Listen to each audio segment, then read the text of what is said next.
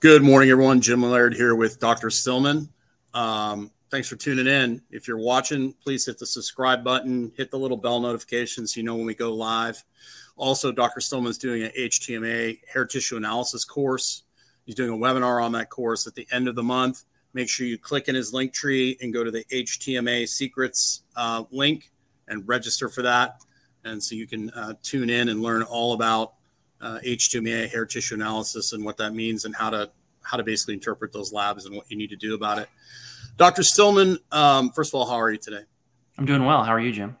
Good. I think most people understand how important magnesium is, but mm-hmm. I mean, we generally see tons of magnesium deficiencies, and obviously we've got lots of chronic stress. We've got really crappy, you know, magnesium levels in the food and the water. Mm-hmm. Um, and and all these different stresses that we're under. Mm-hmm. How how vital is magnesium, and and how how many people do you think really are not getting enough? So one of the most important things for people to understand about magnesium and its balance in our diet and in our modern world is that uh, historically um, soils and diets people have consumed, particularly in traditional cultures, have been very high in magnesium.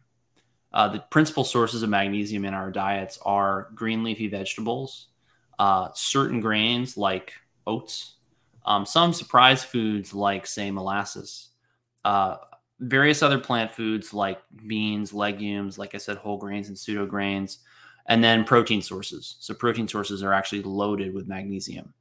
As we've bred our food more and more and more, both animals and plants, they've been bred to be bigger, and the plants in particular have been um, fertilized with what we call NPK fertilizer, which is nitrogen, potassium, and phosphorus. And so that's putting nitrogen, potassium, and phosphorus back into the soil, and that's the rate limiting uh, combination uh, for the plants to actually grow bigger and taller and fatter. Okay. And I'm explaining all this because it's really important for people to understand that over time, our soils have become depleted in magnesium. That means our food is depleted in magnesium. And so we're getting less magnesium from our food, even if you're eating a healthy diet, than we ever have before. Now, add to that the fact that chronic stress and acute stress will deplete magnesium from the body. And you have a perfect storm for very low levels of magnesium across the population. You really have to work hard to maintain a normal or optimal magnesium level I actually just had my mag levels checked uh, this past week. My magnesium level was about 2.3. I forget the units. But for those of you who don't know, the normal reference range is 1.6 to 2.3. Now, you might hear that and think, oh, so Dr. Stillman's at the higher end of normal. But what I want you to know is that doctors are trained to check magnesium levels in people who have a lot of cardiac disease and in people who, particularly, are in acute uh, cardiac, uh, having an acute cardiac issue like heart attack or rapid heartbeat or something like that, people hospitalized in the cardiac ICU. So when we look at the normal range for magnesium, it's really been adjusted down. And serum magnesium levels are actually one of the strongest predictors of your overall risk of death and disability, which means that keeping them at the upper level of the range is really wise. I am not familiar with any literature showing that pushing a magnesium level in the serum or the red blood cell, which is the two main places people measure it, higher and higher and higher results in any kind of complication or problem uh, for patients. And that's really important for people to understand because it shapes how I think about magnesium replacement and repletion. So when I'm looking at a case, I'm saying, okay, what can we do to optimize this person's health? And this is why in the annual plans we have quarterly lab draws that are scheduled and planned out because we want to see what the trajectory of your labs are. Is your magnesium going up? Is it coming down? Is your vitamin D going up? Is it going down? You know, for example, my magnesium, sorry, my vitamin D level came back the other day and it was only 46. Now it's 46 despite the fact that I'll do up to 10 minutes in front of the Sperti vitamin D lamp some days, particularly when I'm not getting intense UV light. I live in Florida. I don't use sunscreen. I spend a lot of time outside on the pool deck, in the pool, at the beach in UV indexes of six, seven, as high as 10 or 11, getting my vitamin D way up. And side note, uh, magnesium is necessary for all the all the metabolic reactions to make magne- or sorry vitamin D, and in order to turn it into its active form. So a low magnesium level can translate into a low vitamin D level. Very important to understand. back to the magnesium uh, uh, reference ranges. I actually want patients to be at the high end of the normal, or I want them to be above it. So I just got a patient's labs back. She supplements very aggressively with magnesium and has been for years. She gets IV magnesium from a local practitioner in her area and she ends up with a magnesium level that's like 2.4 2.5 i can't remember exactly what it is but it's higher than the reference range but she feels better on more magnesium than not and so i'm trying to push people to a higher level than the vast majority of people are and the vast majority of practitioners know when you look at how low some people are it's really playing a critical role in why they have a lot of the illnesses that they have practically every disease under the sun is linked to magnesium deficiency in our modern world. And uh, that just brings me back to stress, which is that lack of sleep, artificial light at night, um, uh, even things like sound pollution or EMF have been shown to create stress in our bodies. And that stress has been shown to then deplete magnesium. So the more stress you're under, the more magnesium you're going to need and the and you know if you're if you're eating food that you get in the grocery store and that's not grown by a local farmer in an organic sustainable let's say permaculture type of way you're not going to be getting a normal level of magnesium from your food either would you say that for most of the lab work if not all of it is kind of the normal ranges are kind of skewed because it's based on a sick population 100% it's a big problem that's giving people the illusion uh, of of health. And that's one of the reasons why I actually like hair tissue mineral analysis because the hair tissue mineral analysis that I use comes from a lab that laid down what the normal levels were in a healthy population of athletes in the in Arizona back in the 1980s.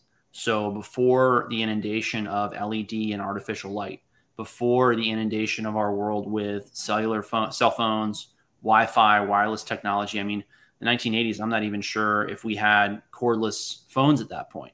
We, yeah, that was when they were first roll. I remember my dad got a Motorola uh, that plugged into the cigarette lighter, and it was right. like the size of a briefcase. And it was like I can't remember how much it cost per minute, but it was something ridiculous. He got it for for work, I think, and some and for emergencies. But even um, wireless phones that were like, you know, we have a base station in your house and you pick it up and you can walk around the house with it yeah, that was that was just starting to. Everyone thought those were so cool, you know. Right. So, so almost no, you know, radio and microwave radiation compared to now. Very little blue light at night. I mean, the television would have been the biggest exposure, or some high, you know, color temperature uh, incandescent bulbs. Um, you know, we, we weren't being inundated by social media, which I think creates a lot more stress than people are aware of. Yes. I mean, you know, people were spending more time outside. They had more local community. And it's very rare for me to see a hair tissue mineral analysis today that looks anywhere close to these normal, healthy reference ranges. And I like hair tissue mineral analysis because it gives me this baseline and what was the healthy populace. If you want to find out what a healthy, normal magnesium level is, you really have to go back to the literature and ask, okay, who actually measured this in a large population of people living a traditional ancestral diet? With MAG, I can't think of a single I can't think of anyone who's really studied that in a specific population, although I'm sure it's been done. The classic examples of this would be things like triglycerides and lipid panels. So we look at the uh, the Greenland Eskimo and Inuit. They are actually it's only I think it's the Greenland Inuit. I can't remember if it's Eskimo or Inuit who live in Greenland, but anyway, uh, they did these studies back in the 40s before those populations really modernized, and they looked at their lipid panels, and that's a big part of where we get our ideas about what optimal omega 3 or omega 6 uh, ratios are. There's other literature that's that's involved in that. And obviously that's a really unique population because of their light environment. It's very unusual. And the cold. Right, and the cold. Um, but it's it's one of the things that I look for is do we have a reference range that's not in a sick, uh, overly stressed, chronically stressed population? So, what are some strategies that people can can do to get more magnesium in their life, like the foods they can eat? Um, what are the different types of uh, tools you like to use to help get people to get more magnesium in their life? Because I think you know it's safe to say that everybody needs to get a little more magnesium in their life. Yeah, uh, absolutely. If you have specific issues, then you know getting some lab tests and stuff would be be wise. But uh, And, and what what uh, kind of give a brief overview? I know you know it can be related to headaches. Obviously, you said the inability to you know produce vitamin D, and obviously, if you don't produce vitamin D, you don't produce testosterone. All this stuff kind of you know is all linked together. But generally, like what kind of things do you see with somebody who has uh, a lot of mag- like magnesium deficiency itself? Yeah, that's a great question. Um, and boy, it's a lot of questions. So I am going to show people uh, some of the strategies and tactics that I use and that I actually share with patients here in a second. Um, the last part of your question was um, why do or what what kinds of symptoms do we see with low magnesium levels? The first one that I think about is a loss of energy um, because it's a really it's a really important mineral for your overall uh, energy production in the cell and your cellular bioenergetics. So when people don't get enough magnesium, they really end up overwhelmingly feeling tired and sluggish. I look at, at symptoms like brain fog as just being fatigue of the brain. So anyone who comes to me saying I have brain fog, I'm thinking they may have a magnesium problem. One of the mistakes I see people making is thinking I have this, that, and the other symptom. And let me run through the, the key symptoms that I look for in, in magnesium deficiency and severe magnesium deficiency they are, as I mentioned, brain fog, fatigue, anxiety, um, particularly if they have panic attacks. It's almost always a mag deficiency in the picture. And even if they're not overtly deficient on lab testing, they almost always get better or feel better with supplementation. Uh, ADHD, very, very common. Um, uh, headaches, I think I mentioned that, and any kind of pain syndrome, because that pain is a stress, creates stress, depletes magnesium. Um, you'll see it keeping company with any kind of GI illness in part because magnesium absorption becomes impaired.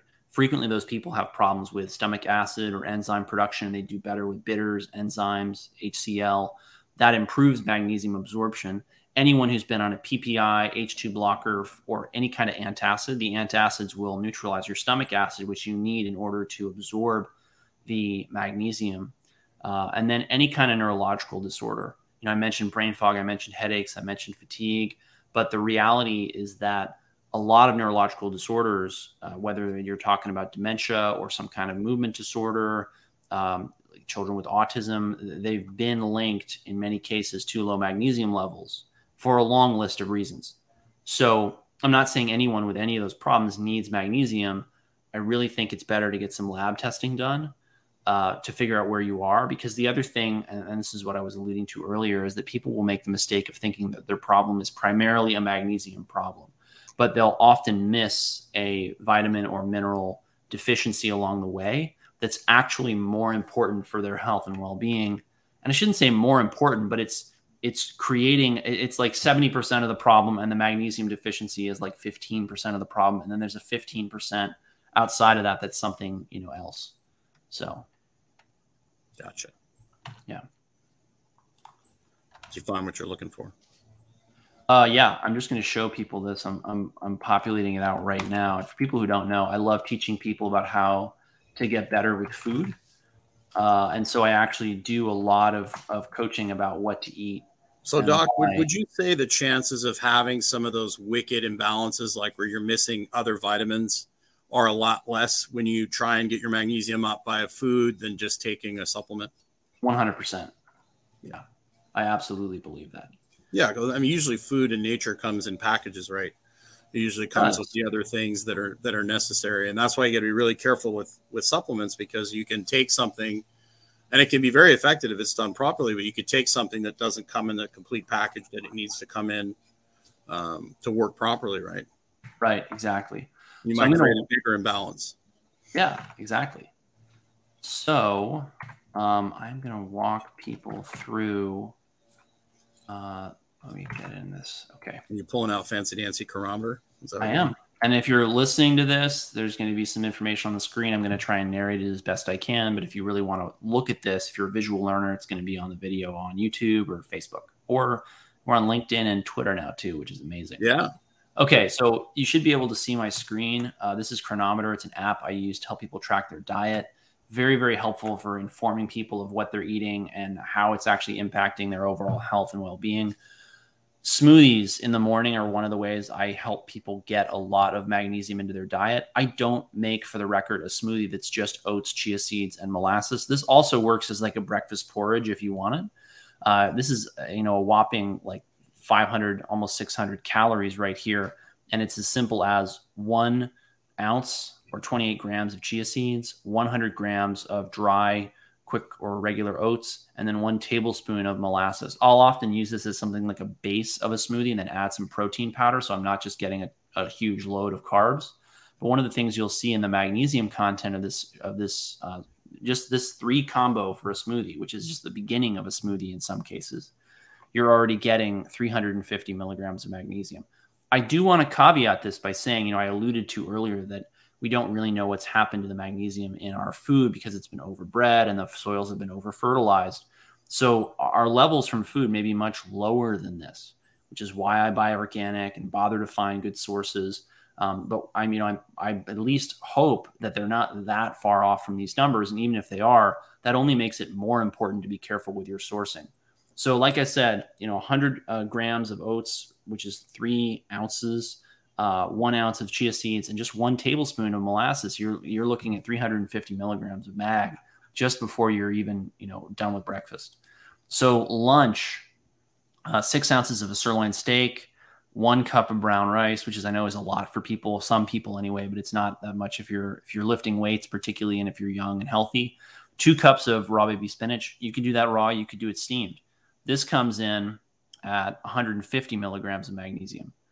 And a lot of people are, you know, I think a lot of people think, oh, greens are where I get the majority of my magnesium. You actually have to eat an absolutely stupefying amount of greens to get a ton of magnesium from greens, right? So if you look at these two two meals, the lunch with the steak, brown rice, and spinach, you're getting um, 534 calories versus that breakfast 575. There's half as much magnesium in this lunch as there is in the breakfast it's still a nice load. And the other thing about this meal is that it contains the protein, some of the fats, and some of the micronutrients that people often I see running low in, like, for example, uh, folate. There's a lot of folate in spinach. And then the last meal of the day, which is bigger, it's an 860, 70 calorie meal, way more than a lot of people are used to. Sockeye salmon, bone broth, quinoa, pine nuts, Swiss chard, and it's two cups of Swiss chard six ounces of sockeye salmon, one cup of cooked quinoa, and then I picked 28 grams of uh, pine nuts. I love putting pine nuts on my food, and then one cup of bone broth. So, how does this stack up? It's another 300 milligrams of magnesium. And that's, again, a lot for a single meal. Uh, the other reason why I like um, these combinations of food that I'm sharing with you today is that this ends up being, and I'm going to zoom out and show people what the whole diet looks like. So this is about a 2,000 calorie day.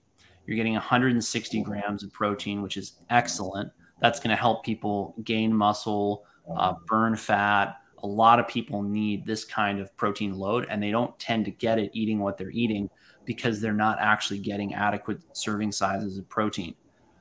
When you look down at the amount of magnesium that's in this day, it's 800 milligrams, which is almost twice what people are recommended to get. And I will tell you, having taken many, many, many dietary histories from people, that there's lots of people getting l- less than 300 milligrams a day of magnesium, and it creates a lot of problems for them.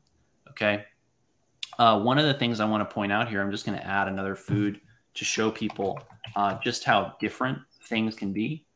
Uh, so if we look at something like, if we compare, say, uh, pumpkin seeds, chia seeds, and pine nuts, all three of these on this day I, I included as one ounce serving. So it's the same amount of weight, but look at the differences in their magnesium load. So there's 160 milligrams of, of, of magnesium in pumpkin seeds. There's 100 milligrams of magnesium in the same amount of chia seeds, and there's 65 milligrams of magnesium in the same amount of pine nut seeds. Okay. Why is that so important? Jim likes to say small hinges swing big doors. And he's gotten me totally crazy about this saying because it's just so true. If you're eating pumpkin seeds every single day, as opposed to another type of nut or seed like pine nuts or hazelnuts or pecans that don't tend to be as high in magnesium, it's actually going to have a huge effect long term on your overall magnesium status. And this is why so many people And this this comes out in many different ways. You know, I'm actually wondering right now as I look at this, you know, what's the difference in the magnesium levels between two different types of greens? Um, and I see on here, yeah, there's not that big of a difference between the chard and the and the baby spinach. But my point is simply this you're going to see huge differences in nutrient loads between different foods. And that's why details matter. It's why I do group coaching with people where we walk through exactly what they're eating, how much.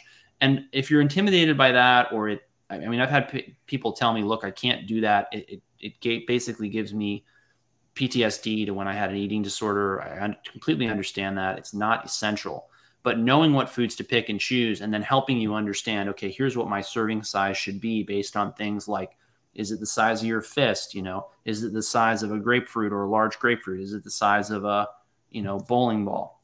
I haven't ever told anyone to eat that much of any one food. I think you're looking for handful. I think that's the word you're looking for. Well i think it's interesting you know like half a palm palm uh, mm-hmm. fist. These are different ideas or different notions of how much food. And the beautiful thing about them is they scale to how big you are. Yeah. Right. Yeah. Uh, so you're actually getting something that's proportional to your your body size. So and it's, it's super efficient as well. Wouldn't you say like nuts and seeds? Like obviously in moderation, you don't want to be like the cashew monster. I don't know anybody like that um, who you know eats a massive amount of nuts and seeds. But wouldn't you say nuts and seeds, like a little bit every day of different types of nuts and seeds, is one of the best ways to like balance out your minerals and your nutrients? Without a doubt. And that's one of the things that's worth you know noting in you know that that uh, that sample day of, of data that i just pointed out right? So if you look at the magnesium in this day one ounce of pumpkin seeds is three times as much magnesium as two cups of raw swiss chard. Put that in perspective. Think about how long it takes for you would take for you to, to eat two cups of raw swiss chard Ugh. it would be a small, you know, like it would be a, a, a 20 minute, you know, task to chew that much Swiss chard, even with perfect teeth. Okay.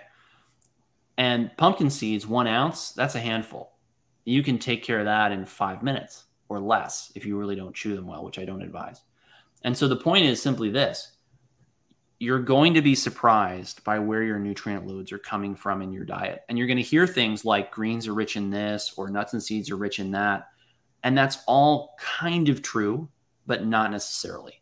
And we see some pretty amazing things happen when we really help people eat a more nutrient and mineral dense diet, which is what you're looking at right here. I mean, if you look at all these mineral scores, and for people listening, you know, you may not be able to see this, but you know, I'll, I'll give you the short version all the mineral scores on this day, except for sodium and calcium, are through the roof compared to what people are supposed to eat, according to the obedient idiots who run the USDA and set what these numbers are supposed to be. Okay. So we see people doing marvelously well when we put them on a nutrient and mineral dense diet like this. And again, we tailor it to people uh, because you're all going to have unique allergies or food intolerances. You're all going to have unique um, medical problems or laboratory values. We may need to push potassium in some people versus magnesium in others. Some people may need to have more manganese or copper or zinc. And we can do most of what we want to do about our nutritional status through food, which a lot of people are missing out there in the in the conventional uh, narrative. So James asks, Doctor, if I increase my magnesium intake, do I also need to increase calcium intake? And the answer really depends, James. But the bottom line with magnesium uh, magnesium intake is that you generally want to push it very high in your diet in our modern world. But with calcium, because calcium is so strongly controlled in its absorption and utilization by vitamin D, most people eating a full diet that's loaded with micronutrients, as I've just shared an example of, they're actually going to have a normal and appropriate level of calcium in their body overall uh, by if they have a normal vitamin D. In other words, the, ma- the vitamin D is going to make up for lower loads of calcium in the diet. There are a couple of uh, caveats to that, right? Um, some people may need to push more calcium in order to have optimal um, uh, get the results they're looking for. So, for example, calcium is is very very abundant in uh, both bone and muscle. So, if you're t- taking care of somebody who is, say, recovering from an eating disorder and trying to put on a lot of lean uh, body mass, then dairy may be really helpful for them because it's going to really increase their calcium load. And when you look at things like vegetables, which are one of the main sources of calcium outside of uh, dairy, you have to eat really, really, really high quantities of vegetable matter, or you have to reach for something like a juice in order to get to those higher loads of calcium. With dairy, you know, one or two cups of dairy can really increase the amount of calcium that you're bringing in, which is why, you know, a lot of people who are trying to build mass and muscle mass uh, will reach for for dairy and will drink a lot of milk. Uh, a lot of people, as I was saying, I mean, think about what what milk is supposed to do. It's optimized for you to gain lean body mass, uh, and that's what exactly what it's doing for the baby animals that are consuming it. It's also why if people are coming to me with a goal of weight loss, I may not be reaching for the uh, dairy because it can get in the way because of both the caloric load and the carbohydrate content and the fat content, and they may be better off reaching for something like a root vegetable uh, with some resistant starch, uh, particularly looking for more protein rich foods. You know, the day I, I, I included or, or just created to share with you today, it was 160 grams of protein, which is like 35 or 40 percent of calories from protein. Most people are are as little as a third or a half of that. So 40 grams, 50 grams of protein is very typical for me to see. If Many that. people don't even reach 100. Yeah, exactly. And, and people do, I would say, overall much better when they go to those higher protein loads with very rare exceptions. Absolutely. So well, that's probably the biggest thing we see. And very rarely have we had anyone come into the coaching practice or the medical practice that's eating enough protein. Very rare. Absolutely. if we were working with bodybuilders or, or people like like bros and, and people like that, then sure we might see that, but it's very, very rare. Sure. Absolutely. All right, Jim. I think that's enough for today. What do you think? I think that was great. Good job. Um, Thank you. So if you want to work with either of us, both of us, uh, check out the fundamentals of wellness uh, in the link below. Mm-hmm. There's also a link in Dr. Stillman's link tree if you're interested in the medical side of things for the annual plans. Don't forget about Dr. Stillman's HTMA uh, course at the end of the month. There's a link for that in his link tree as well. And we'll see you guys tomorrow. If you have any questions or anything that you'd like us to cover, drop them in the comments. The, uh, please leave it uh, leave it in the comments. So have a great day and get outside. Thank you, James, for the reminder. Absolutely. Take care, everyone. Have a great day.